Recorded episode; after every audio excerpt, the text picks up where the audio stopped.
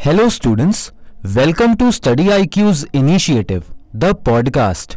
मैं आपका होस्ट दीपांश मूरजानी आपका स्वागत करता हूँ द पॉडकास्ट के लास्ट एपिसोड में हमने सिटीजनशिप के कंसेप्ट को डिस्कस किया था और जाना था कि कॉन्स्टिट्यूशन सिटीजन्स को कुछ फंडामेंटल राइट्स प्रोवाइड करता है जो हमारे नए लिसनर्स हैं वो हमारे प्रीवियस एपिसोड को सुन के अपने डाउट्स क्लियर कर सकते हैं आज हम उन्हीं फंडामेंटल राइट्स को समझने की कोशिश करेंगे। सर, क्या आप हमें फंडामेंटल राइट्स के बारे में कुछ बता सकते हैं? और हमारे कॉन्स्टिट्यूशन में फंडामेंटल राइट्स की क्या सिग्निफिकेंस है? हमारे कॉन्स्टिट्यूशन को 26 जनवरी 1950 को अडॉप्ट किया गया था and it is considered as the supreme law of the land जब हम कॉन्स्टिट्यूशन को स्टडी करते हैं तो one of the stand out features is fundamental rights can say that fundamental right is the cornerstone of Indian democracy sir can you explain us the meaning of fundamental rights fundamental rights को Magna Carta of India भी बोला जाता है। Fundamental rights Indian constitution के part three में enshrined किए गए हैं और फ्रॉम आर्टिकल 12 टू आर्टिकल 35 इनका मैंशनड है। Fundamental rights basic human rights है। जिनको कॉन्स्टिट्यूशन ऑफ़ इंडिया गारंटी भी करता है और प्रोटेक्ट भी करता है। They are justiciable in nature therefore supreme court ensure करता है कि इंडिविजुअल के फंडामेंटल राइट right हमेशा इंटैक्ट रहे। Whenever any individual is deprive from any fundamental rights then वो इंडिविजुअल डायरेक्टली सुप्रीम कोर्ट में अपील कर सकता है। We must remember that fundamental rights absolute नहीं होते। बल्कि उनके साथ एक रीजनेबल रिस्ट्रिक्शंस भी जुड़े होते हैं। फंडामेंटल राइट्स पीपल की लिबर्टी और फ्रीडम को प्रोटेक्ट करता है and idea of political democracy को भी प्रमोट करता है। फंडामेंटल राइट्स सिटीजन्स को एक प्रोटेक्शन प्रोवाइड करता है against the state in case of any unconstitutional behaviour by legislature और executive fundamental rights arbitrary laws के अगेंस्ट भी प्रोटेक्शन प्रोवाइड करता है। और इसे डिटेल में देखा जाए तो हमारे कॉन्स्टिट्यूशन ने सिक्स फंडामेंटल राइट्स को रिकॉग्नाइज किया है। First right to equality from article 14 to 18 दूसरा right to freedom from article 19 to 22 तीसरा right against exploitation from article 23 to 24 fourth right to freedom of religion from article 25 to 28 fifth cultural and educational rights from article 29 to 30 six है right to constitutional remedies जो article 32 के अंदर enshrine किया गया है। देखा जाए तो ओरिजिनली हमारे कॉन्स्टिट्यूशन में सेवन फंडामेंटल राइट्स मेंशन थे। राइट टू प्रॉपर्टी जो सेवेंथ फंडामेंटल राइट था however by forty fourth constitutional amendment act 1978 के थ्रू राइट टू प्रॉपर्टी को एज अ फंडामेंटल राइट से हटा दिया गया। इंस्टेड राइट टू प्रॉपर्टी अब एक लीगल राइट right बन गया है अंडर आर्टिकल 300 ए सर हमने प्रीवियस एपिसोड में समझा था कि इंडियन सिटीजन्स को कुछ फंडामेंटल राइट्स मिलते हैं। तो जो फंडामेंटल राइट्स हैं वो सिर्फ़ इंडियन सिटीजन्स को मिलते हैं या फिर फॉरेनर्स और people who are non Indians उनको भी मिलते हैं। और अगर मिलते हैं तो वो कौन से राइट्स हैं? फंडामेंटल राइट्स दोनों ही सिटीजन्स और नॉन सिटीजन्स के लिए यानी फॉरेनर्स के लिए होते हैं। परंतु उनमें कुछ डिफरेंसेस होते हैं। ऐसे फंडामेंटल राइट्स जो कि अवेलेबल है सिर्फ़ सिटीजन्स के लिए और वो अवेलेबल फॉरेनर्स के लिए नहीं है, ऐसे राइट्स को हम देखेंगे। पहला ऐसा राइट है जो मैंशनड है आर्टिकल 15 के अंदर विच सेज जो प्रोहिबिट करता है discrimination on grounds of religion race caste sex और प्लेस ऑफ़ बर्थ को। दूसरा ऐसा फंडामेंटल राइट जो सिर्फ़ सिटीजन के लिए अवेलेबल है, वो है अंडर आर्टिकल 16 जो कि इक्वल अपॉर्चुनिटी प्रोवाइड करता है in matters of public employment तीसरा ऐसा राइट right जो सिर्फ़ सिटीजन के पास है अंडर आर्टिकल 19 जो सिक्स बेसिक फ्रीडम प्रोवाइड करता है which are subject to reasonable restrictions जैसे कि हमने पहले डिस्कस किया था। चौथा ऐसा राइट right जो सिर्फ़ सिटीजन के पास है, वो है आर्टिकल 29 के अंदर which provides for protection of language script culture of the minority communities और आखिरी ऐसा राइट जो सिर्फ़ और सिर्फ़ सिटीजन के पास है, वो है राइट फॉर माइनॉरिटीज़ और इसी के तहत आर्टिकल 30 में राइट ऑफ़ माइनॉरिटीज़ की बात की गई है which allows them to establish and administer their educational institutions जैसे कि हमने सिर्फ़ सिटीज़न को मिलने वाले फंडामेंटल राइट्स के बारे में पढ़ा पर अभी हम कुछ ऐसे राइट्स देखेंगे जो दोनों ही सिटीजन्स और नॉन सिटीजन्स यानी फॉरेनर्स के लिए होते हैं। ऐसे कुल 11 राइट्स है जो दोनों को मिलते हैं। जैसे article 14 equality before law article 20 protection in respect of conviction of offence article 21 के तहत लाइफ एंड पर्सनल लिबर्टी की भी गारंटी दोनों को होती है सिटीजन्स और फॉरेनर्स को भी। अंडर आर्टिकल 21 के तहत right to elementary education article 22 के तहत protection against arrest and detention in certain cases ये राइट्स दोनों को है सिटीजन्स और फॉरेनर्स के लिए भी। आर्टिकल 23 के तहत prohibition of traffic in human beings and forced labour भी दोनों को एप्लीकेबल होता है। वैसे ही, उस श्रृंखला में article 24 prohibition of employment of children in factories, Article 25, which says freedom of conscience and free profession, practice, and propagation of religion. Under Article 26, freedom to manage religious affairs. Under Article 27, freedom from payment of taxes for promotion of any religion. And lastly, under Article 28, freedom from attending religious instructions or worships in certain educational institutions. ये सारे rights दोनों citizens और non citizens के लिए available होते हैं। Sir हमारे constitution में फंडामेंटल राइट्स को पार्ट थ्री में डिफाइन किया गया है। पार्ट थ्री में आर्टिकल 12 से लेकर आर्टिकल 35 तक मेंशन है। और जो हमारी फ़र्स्ट फंडामेंटल राइट है, वो राइट टू इक्वालिटी है। राइट टू इक्वालिटी के प्रोविजंस आर्टिकल 14 से स्टार्ट होते हैं। लेकिन स्टूडेंट्स को अक्सर आर्टिकल 12 और आर्टिकल 13 समझने में कन्फ्यूज़न होता है। क्या आप इन दोनों आर्टिकल्स को एक्सप्लेन कर सकते हैं? आर्टिकल 12 स्टेट को डिफाइन करता है। For the purpose of part three of constitution state में फॉलोइंग एलिमेंट्स इंक्लूड किए गए हैं।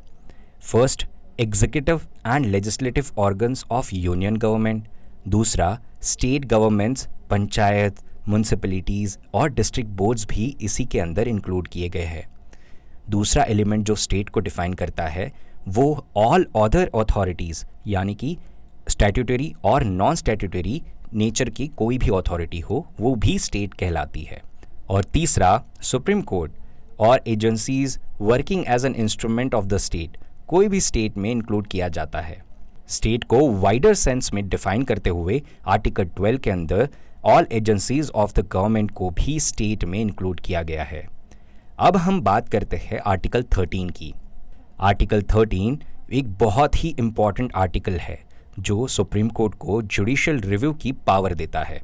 ऑल लॉज इनकंसिस्टेंट विथ और in violation of any fundamental right shall be void the term laws in article 13 का काफ़ी broad landscape है, क्योंकि it includes all legislations यानी कि परमानेंट और टेम्प्रेरी माने कि अगर कोई पार्लियामेंट लॉ बनाता है तो उस लॉ को भी लॉ बोला जाएगा। अगर कोई ऑर्डिनेंस पास किया जाता है तो उसको भी लॉ बोला जाएगा। अगर कोई स्टैट्यूटरी इंस्ट्रूमेंट्स के तहत कोई ऑर्डर्स पास किए जाए, या कोई बाय लॉज को पास किया जाए, या कोई रेगुलेशंस या नोटिफिकेशंस को भी जारी किया जाए तो उसको भी आर्टिकल 13 के अंदर लॉज बोला जाएगा। और इन सारे इंस्ट्रूमेंट्स को प्रोटेक्ट किया जाएगा to violate any fundamental right of Indian citizen supreme court ने केशवानंद भारती केस में यह बताया कि इवन कॉन्स्टिट्यूशनल अमेंडमेंट्स को लॉज की कैटेगरी में रखा जाएगा under article 13 and this those laws will be subject to judicial review यानी कि कोई भी कॉन्स्टिट्यूशनल अमेंडमेंट होती है तो वो कभी भी जुडिशियल रिव्यू के परव्यू के बाहर नहीं जा सकती। Under some exceptions examination point of view से एक बात काफ़ी ज़रूरी हो जाती है।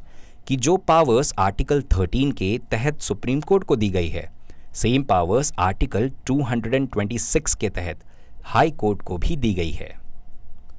सर अब हम first fundamental right that is right to equality के बारे में जानना चाहते हैं। क्या इस राइट right में कुछ रिस्ट्रिक्शंस हैं? First fundamental right in Indian constitution under part three from article 14 to article 18 right to equality article 14 कहता है the state shall not deny to any person equality before the law और the equal protection of law within the territory of India on grounds of religion race caste sex और place of birth यहाँ पर जो equality before law की concept है, वो हमने Britain से अडॉप्ट की है। इक्वालिटी बिफोर लॉ के कॉन्सेप्ट को निगेटिव कॉन्सेप्ट भी बोला जाता है। क्योंकि इससे no person is above the law को हाईलाइट किया जाता है। Absence of any special privileges इसके तहत कोई भी इंडिविजुअल को एक सब्जेक्ट की तरह माना जाएगा विदाउट और irrespective of their social status the term equality before law rule of law के कॉन्सेप्ट का एक एलिमेंट है। रूल ऑफ़ लॉ का कॉन्सेप्ट ये कहता है कि लॉ सुप्रीम है। और गवर्नमेंट को लॉ के अकॉर्डिंग ही परफॉर्म करना चाहिए। In other way we can say कि एक लिमिटेड गवर्नमेंट होना चाहिए, जो कि अपने लॉज के लिमिट में परफॉर्म करे। सुप्रीम कोर्ट ने अंडर आर्टिकल 14 के अंदर मैंशनड रूल ऑफ़ लॉ को हमारे कॉन्स्टिट्यूशन का एक बेसिक फीचर और बेसिक स्ट्रक्चर माना है। दूसरा कॉन्सेप्ट अंडर आर्टिकल 14 ये आता है कि इक्वल प्रोटेक्शन ऑफ़ लॉ ये कॉन्सेप्ट हमारे कॉन्स्टिट्यूशन में अमेरिकन कॉन्स्टिट्यूशन से इंस्पायर्ड है। इक्वल प्रोटेक्शन ऑफ़ लॉ एक पॉजिटिव कॉन्सेप्ट है, क्योंकि ये कैटर करता है for equal treatment under equal circumstances article under right to equality is article 15 article 15 discrimination को प्रोहिबिट करता है only on the grounds of religion race caste sex और प्लेस ऑफ़ बर्थ यहाँ पर द वर्ड ओनली डिनोट करता है कि discrimination on the grounds is not prohibited यानी कि अगर हम discrimination without religion race caste sex और प्लेस ऑफ़ बर्थ करते हैं to promote the existence of that community आसान भाषा में समझा जाए तो इसे हम पॉजिटिव डिस्क्रिमिनेशन कहते हैं और इसे हम दूसरे लैंग्वेज में और सिंपल भाषा में रिजर्वेशन भी समझ सकते हैं। नेक्स्ट आर्टिकल जो राइट टू इक्वालिटी के अंदर है, वो है article 16 which talks about equal opportunity in matters of public employment इसका मतलब no citizen can be discriminated against in matters of public employment on the grounds of only religion race caste sex descent place of birth और residence इसके कुछ एग्जम्पन्स भी होते हैं। Parliament can provide for son of soil doctrine in certain subordinate services. For example जहाँ पर public employment है और इस तरीके के एक्ट्स जो प्रोवाइड करते हैं, उन लॉज और प्रोविजंस को जहाँ पर सन ऑफ़ सॉइल यानी कि वहाँ रहने वाले लोगों को पहला प्रेफरेंस मिले next important article under right to equality article 17 है आर्टिकल 17 में एबॉलिशन ऑफ़ अनटचेबिलिटी की बात की गई है। अनटचेबिलिटी को एबॉलिश किया गया है and its practice in all forms is prohibited हालाँकि ये जो राइट right है, यहाँ पर इस राइट right को इफ़ेक्टिव बनाने के लिए पार्लियामेंट को पावर दी गई है to enact any law to protect this fundamental right यानी कि अनटचेबिलिटी को प्रैक्टिस ना करने के लिए पार्लियामेंट को लॉ बनाना होगा। और इसी डायरेक्शन में the constitution does not prescribe any punishment under this article इसी वजह से पार्लियामेंट ने अनटचेबिलिटी ऑफेंस एक्ट 1955 को एनेक्ट किया, which has subsequently been amended and renamed as Protection of Civil Rights Act 1955. Term untouchability को ना तो कॉन्स्टिट्यूशन में डिफाइन किया गया है और ना ही किसी एक्ट में according to the supreme court untouchability को लिटरल और ग्रामेटिकल सेंस में नहीं समझा जाना चाहिए। उसको एक प्रैक्टिस के रूप में समझना बहुत इंपॉर्टेंट हो जाता है in terms of development of history article 17 के अंदर जो राइट्स दिए गए हैं, वो प्राइवेट इंडिविजुअल के अगेंस्ट होते हैं। ये स्टेट की रिस्पॉन्सिबिलिटी बन जाती है to ensure that rights are not violated by any private individual the next important article in right to equality is article 18 जो एबॉलिश करता है टाइटल्स को। It also prohibit state from conferring titles and prohibits citizens of India from accepting titles from any foreign state इसे आसान भाषा में समझने के लिए ऐसा समझ लीजिए कि जो पहले के राजा रजवाड़े थे, उनके जो टाइटल्स थे, या ज़मींदाज थे, ऐसे कोई टाइटल्स थे उनको हटाया गया और स्टेट को भी रिस्ट्रिक्ट किया गया टू गिव सच टाइटल्स ये article foreign nationals under the employment of state को प्रोहिबिट करता है to receive any title from any foreign state without the consent of president article 18 किसी भी तरह की पनिशमेंट को प्रिस्क्राइब नहीं करता। हालाँकि आर्टिकल 18 के कुछ एक्सेप्शन ज़रूर है। मिलिट्री और एकेडमिक टाइटल्स को एबॉलिश नहीं किया गया है। अवार्ड्स लाइक भारत रत्न पद्म भूषण ऐसे टाइटल्स को भी एबॉलिश नहीं किया गया। इंडियन सिटीजन्स को फ्रीडम दी गई है to receive awards but not titles from foreign states sir thank you for your explanations dear listeners आज के एपिसोड को हम यहीं पर कंक्लूड करते हैं। नेक्स्ट एपिसोड में हम राइट टू फ्रीडम के फंडामेंटल राइट से स्टार्ट करेंगे। तब तक आप बने रहिए स्टडी आईक्यू के साथ। कीप स्टडिंग आप इस पॉडकास्ट को कुछ ऑडियो स्ट्रीमिंग प्लेटफॉर्म्स पर, जैसे कि Google podcast, Apple podcast, Kuku F M Spotify etcetera पर सुन सकते हैं। लिंक्स कमेंट सेक्शन में पिन किए गए हैं। आप उस लिंक को क्लिक करके डायरेक्टली इस पॉडकास्ट को सुन सकते हैं। Thank you.